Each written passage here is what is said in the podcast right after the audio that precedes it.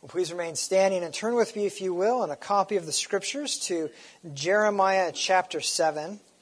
We'll be focusing on the, we're looking at the whole chapter and the first three verses of chapter 8, uh, but just starting our reading this morning with the first seven verses.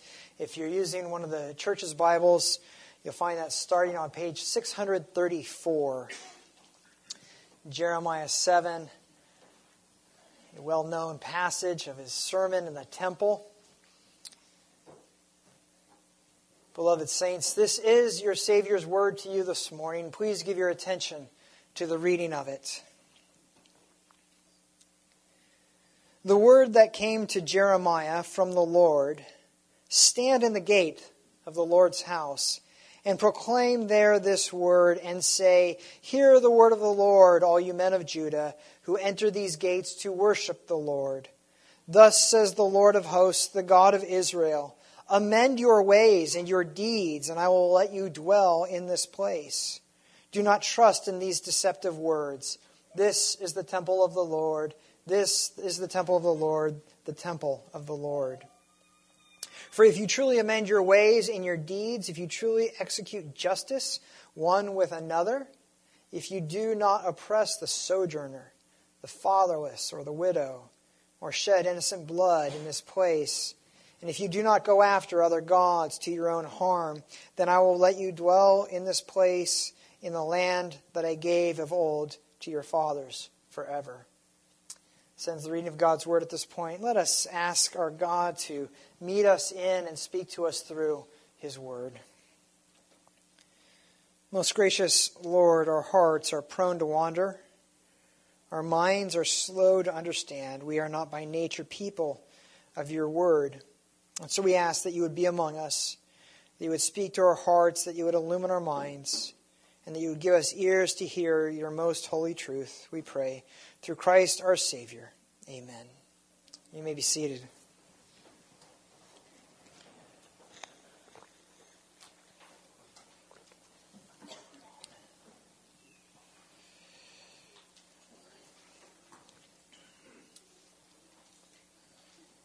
Title of the sermon is Comfort.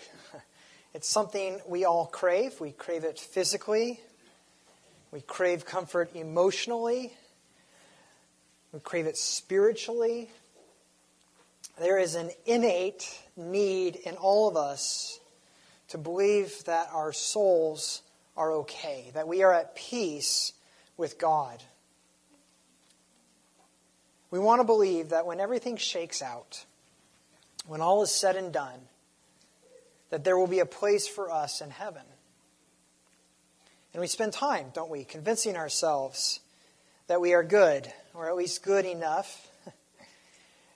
we find people who we think are worse than us, and we focus on them to soothe our own consciences. We believe that God grades on a curve. And as long as we're somewhere in the middle of that big bell, if we're above average, if we're decent citizens, that we'll be okay. Inevitably, time wears away at our conscience, at our confidence that we're good, even good enough. We see that we fail others. We have to admit that we fail ourselves. And eventually, we're forced to admit that we must also have failed God. And yet, we humans are nothing if not creative. And so we search for things that we can hold on to, our uh, get into heaven free cards, if you will. And you know what I'm talking about some anchor, something that you can identify, something that you can hold on to to tie your hope to, so that when everything else starts to fade away, you can hold on to that as giving you the inside track to being okay with God. And at the end of the day, who is it that we are really trying to convince? It's usually ourselves. We tell ourselves lies in order to have some sense of comfort, some sense that we are okay, that, that eternity is okay. In fact, the hardest lies that you will ever have to expose are the ones you tell yourself. Now, fortunately, we have Jeremiah, and he'll help do that for us in chapter 7. He preaches a sermon uh, in the temple, and the purpose of that sermon is to expose lies that God's people tell themselves in their pursuit of comfort, in their pursuit of peace. And you'll see that the lies we tell ourselves are no different than the lies God's people were telling themselves 3,000 years ago. They might differ slightly in form, but really not that much. Their substance remains the same. Jeremiah will give us three different lies we tell ourselves. One, the things we possess or experience prove that we have peace with God. The things we possess or experience prove that we have peace with God. Number two, the people we know give us an inside track with God and can get us into heaven on the friends and family plan. And the third lie we tell ourselves is that God wants sacrificial gifts and will, will reward us if we're willing to give them up.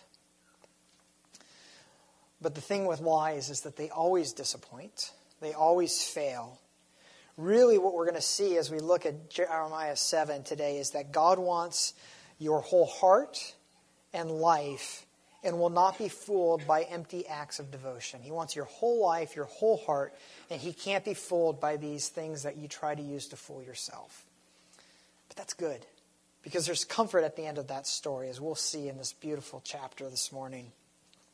Now, the reason God wanted Jeremiah to preach this sermon at the temple, not just somewhere else, but at the temple, was because the temple was the problem. And not the temple per se, but what the people thought possessing the temple meant.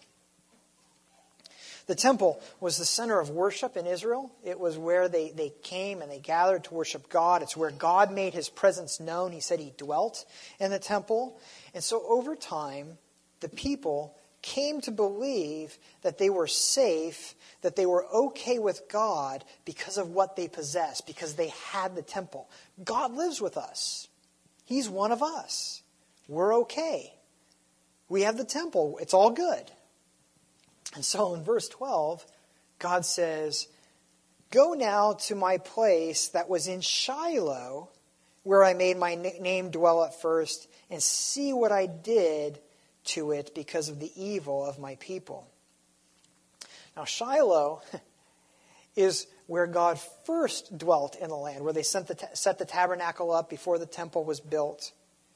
But over time, God's people became so complacent, so comfortable with their sin, that eventually Shiloh as a town became so corrupt that God demanded the temple be moved, the tabernacle be moved.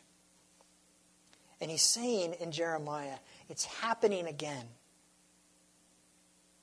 And I'm not afraid to take my temple away if you abuse it. Go ask Shiloh how that worked out for them.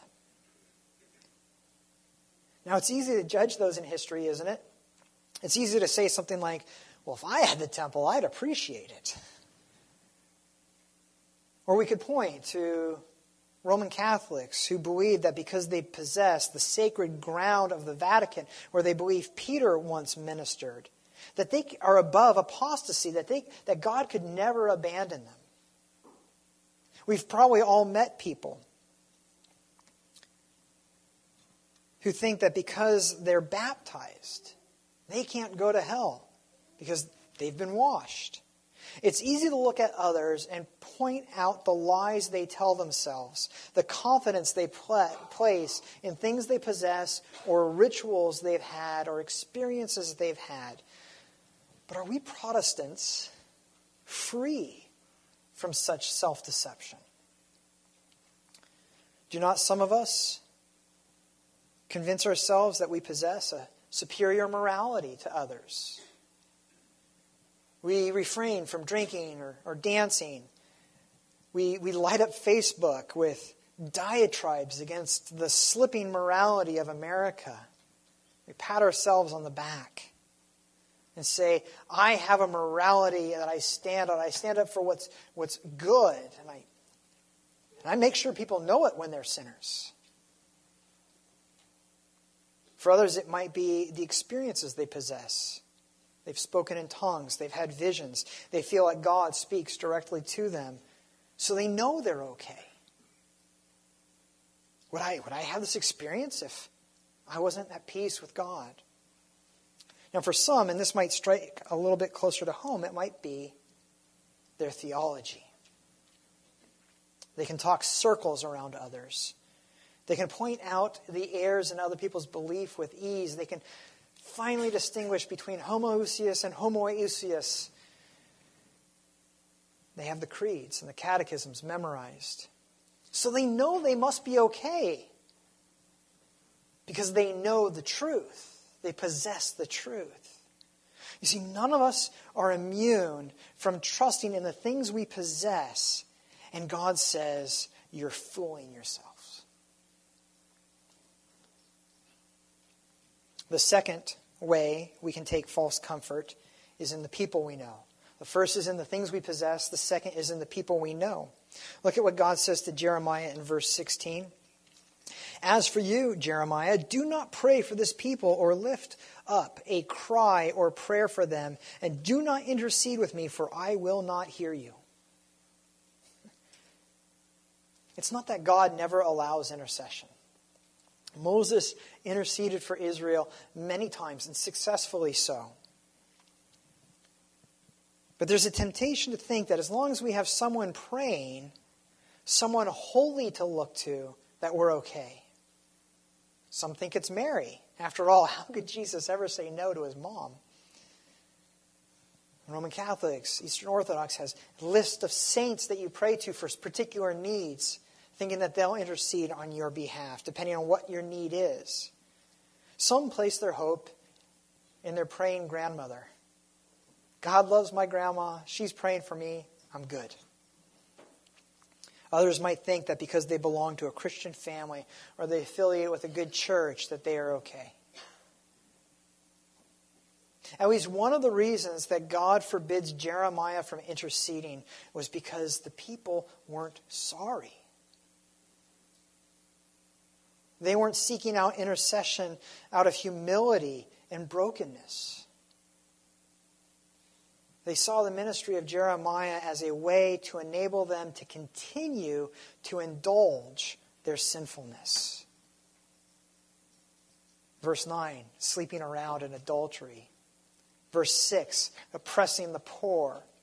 Verse 9 again, avoiding God, going after other gods. And so God says, Jeremiah, don't bother praying because I won't be listening. Because the faith of others can't save them. Their prayers won't save you. You yourself must deal with God. You can't place your hope in the people you know. But there's one more thing that people do, one more false comfort we seek, and it's in the sacrifices we make. The temptation for the Israelites was to say, okay, maybe not the temple, maybe not the prayer of the prophets, but at least we've got the altar. It's okay if we sin. We can just offer a sacrifice and call it good. They thought that the sacrificial system was sort of a pay as you sin system. The more sacrifices you could afford, the more fun you could have on the weekend. And we understand, don't we, how easy that temptation is. You feel guilty, so that offering check is a little bit bigger this week. You can make some extra money if you just compromise your integrity, but you vow, I'll give part of it to the church. You think that if you sacrifice something, God will ignore your sin. One of Israel's worst kings took this to an extreme. His name was Manasseh. And in 2 Kings 23, we're told that he offered his children. That's what verses 30 and 31 in Jeremiah 7 are talking about. For the sons of Judah have done evil in my sight. They have built the high places to burn their sons and their daughters in the fire, which I did not command, nor did come into my mind. because they thought that the greater the sacrifice, the greater the freedom to indulge their sin. But that's not how sacrifice works. Sacrifices weren't there to encourage sin, they were there to give hope to people who were running from their sin, who were crushed by it. Sacrifices were God's provision for a sinner who could not save himself. They were not a free pass to pursue your sin. Look at verses 21 through 23. Add your burnt offerings to your sacrifices and eat the flesh. In the day that I brought them out of the land of Egypt, did I did not speak to your fathers or command them to, concerning burnt offerings and sacrifices. But this command I gave them Obey my voice, and I will be your God, and you shall be my people, and walk in all the way that I command you, that it may be well with you. He's saying, I don't want your sacrifices. I want you. I want your obedience. What's the difference between obeying and making a sacrifice? Because in sacrifices, we offer something else. In obedience, we offer ourselves. And that's what God wants. He doesn't want a substitute for you, He doesn't want a proxy. He wants you. He wants your heart. He wants your life. And that's the rub. That's what scares us. Because we want to keep God at a distance. We don't want to surrender all.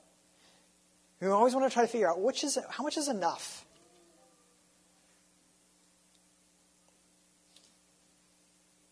So we look for comfort in the things we possess, in the people we know, in the sacrifices we offer. But none of these can offer true comfort. So, where is true comfort found? Where is it obtained? See, our biggest problem is that we think comfort is something we can achieve or find or steal, and we can't. True comfort is a gift that only God can give. If you're going to discover true comfort, you're going to have to find it on God's terms, not your own. And that should both terrify and comfort you at the same time. It should terrify you because it means that all the games you play, all the lies you tell yourself are worthless and God sees through them. You can't place your hope in the things you possess and the people you know or the sacrifices you make. But you knew that already, didn't you? But it should comfort you to know these things because it means there is hope. There is a way to peace with God. Comfort is available for those who truly want it, but it's only available in Jesus Christ. You see, what God's people sometimes forget is all the gifts God gives point one place. and that's to Jesus. Yes, God gave his people the temple, but at its dedication, do you remember what Solomon prayed? He said this Will God indeed dwell on the earth? Behold, heaven and the highest heaven cannot contain you. How much less this house that I have built? If we would really want to see where God dwells, we'd have to see God come into this world by taking on flesh and blood, being born of a woman, and walking among us. Jesus tells us he is the true temple. He is really where God dwells in fullness. If you want to be at peace with God, that's the temple you must possess. Not something made out of bricks and mortar, but Jesus Christ. And he can't be purchased. He can't be bought. He must do the purchasing. When it comes to spiritual matters, here's the reality every single one of us is penniless. We're broke. We don't have one thing to offer God, one thing that God needs. We have no leverage. There's nothing we can say to Him or offer to Him to trade for forgiveness. Because forgiveness is more costly than you could ever imagine. But here's the unexpected twist it can only be purchased through the sacrifice of a child. But not yours. If your forgiveness was to be purchased, God would have to offer his own child. And that wasn't a cheap way out for the Father. Because in sending his Son, the Father was holding nothing back. It cost him everything. He was giving us himself. To buy your life back from judgment, he had to offer something at least as valuable as your life. It was costly beyond measure, but it was a price that he was willing to pay to give you comfort. And if you try to buy forgiveness, if you try to bribe God to appease him, the death of Jesus benefits you nothing. You have to give up all attempts to purchase God's favor. You have to surrender. And when you do, you find the only one who can intercede for you. Not Moses, not Jeremiah, not your grandmother, no matter how wonderful she is. Because Jesus is able to do what none of them can do save those for whom he intercedes as we heard during the declaration of pardon.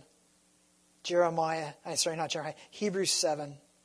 Jesus is able to save those who draw near to God through him, since he always lives to make intercession for them. The reason his intercession is able to save us is because it's offered on the basis of what he was willing to do. He lived the life you can't live and he did so on your behalf. And he suffered the judgment you deserved in your place. And so when he intercedes, he doesn't just say, they're trying hard, have mercy. His intercession sounds something like this I suffered the judgment they deserve, give them the reward that I deserve.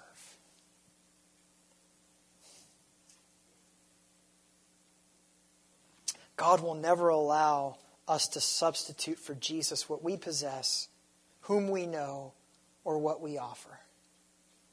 There's only one place comfort is found. There's only one road to peace. Lying to ourselves doesn't help things, it just makes things worse. And that's why every week we end at the Lord's Supper. It drives home this one simple fact that it all comes down to Jesus and what you do with him. He is the only way we can find peace, the only way we can find comfort. So, how do we possess Jesus? Or better yet, how do we come to be possessed by Jesus? Because he doesn't need your money or your sacrifices, he can't be bought. He doesn't submit to your religious experience. He's not dazzled by your church attendance. He's not bound by your dreams or visions. He's not impressed by how, more, how much more moral you are than your neighbor down the street. He doesn't care if you can recite the Bible if your heart is far from Him. There's only one thing Jesus wants from you everything. He wants your life, He wants your heart. He wants your mind. He wants you to grieve over and hate your sin. He wants you to place your hope, all of it, in what Jesus has done and not the things you possess, the people you know, or the sacrifices you make. He just wants you to completely surrender. Because the only gift that God accepts is you.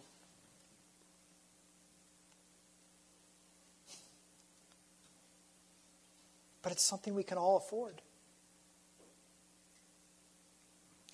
Don't play games.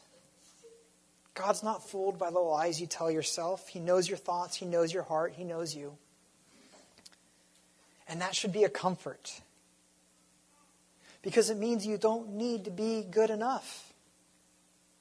You don't need to be wealthy enough. You don't have to have it all figured out. You don't need to make everything right. You just need to let go and turn to Him. Look at verse 3. Thus says the Lord of hosts, the God of Israel, amend your ways and your deeds, and I will let you dwell in this place. Turn to me. Repent. Again, this is why the Lord has us end at the supper. Because it not only calls us to see that Jesus is our only hope, but to examine our hearts and our minds and turn from our lies and the games we play and cling to Jesus alone. The Lord's Supper reminds us that it's not those who are perfect to whom the Lord grants comfort, but those who are broken over their sin and look to Him for forgiveness. So, beloved, come and eat. Lay your heart, your life, and everything you are at the feet of your Lord. Rest in Him and find true comfort. I'd like to ask Pastor Brian and the elders to come forward that we might receive uh, the Lord's Supper this morning. And please bow with me in prayer. Our precious Savior, we confess that we are fools. We know this because we fool ourselves. We believe our own lies. We think that we are safe because of the things we possess, the people we know, and the sacrifices we make. Such folly. Forgive us. We know our hope is found only where you dwell in fullness in Jesus Christ his intercession is the only intercession that can help. His sacrifice, the only one that matters. And so our only hope is in being possessed by Him. Search us and know us. See our hearts, our inner thoughts. Teach us to grieve over our sin, to take every thought captive to your word, to surrender all that we might obtain you. For you are our only true comfort. Amen.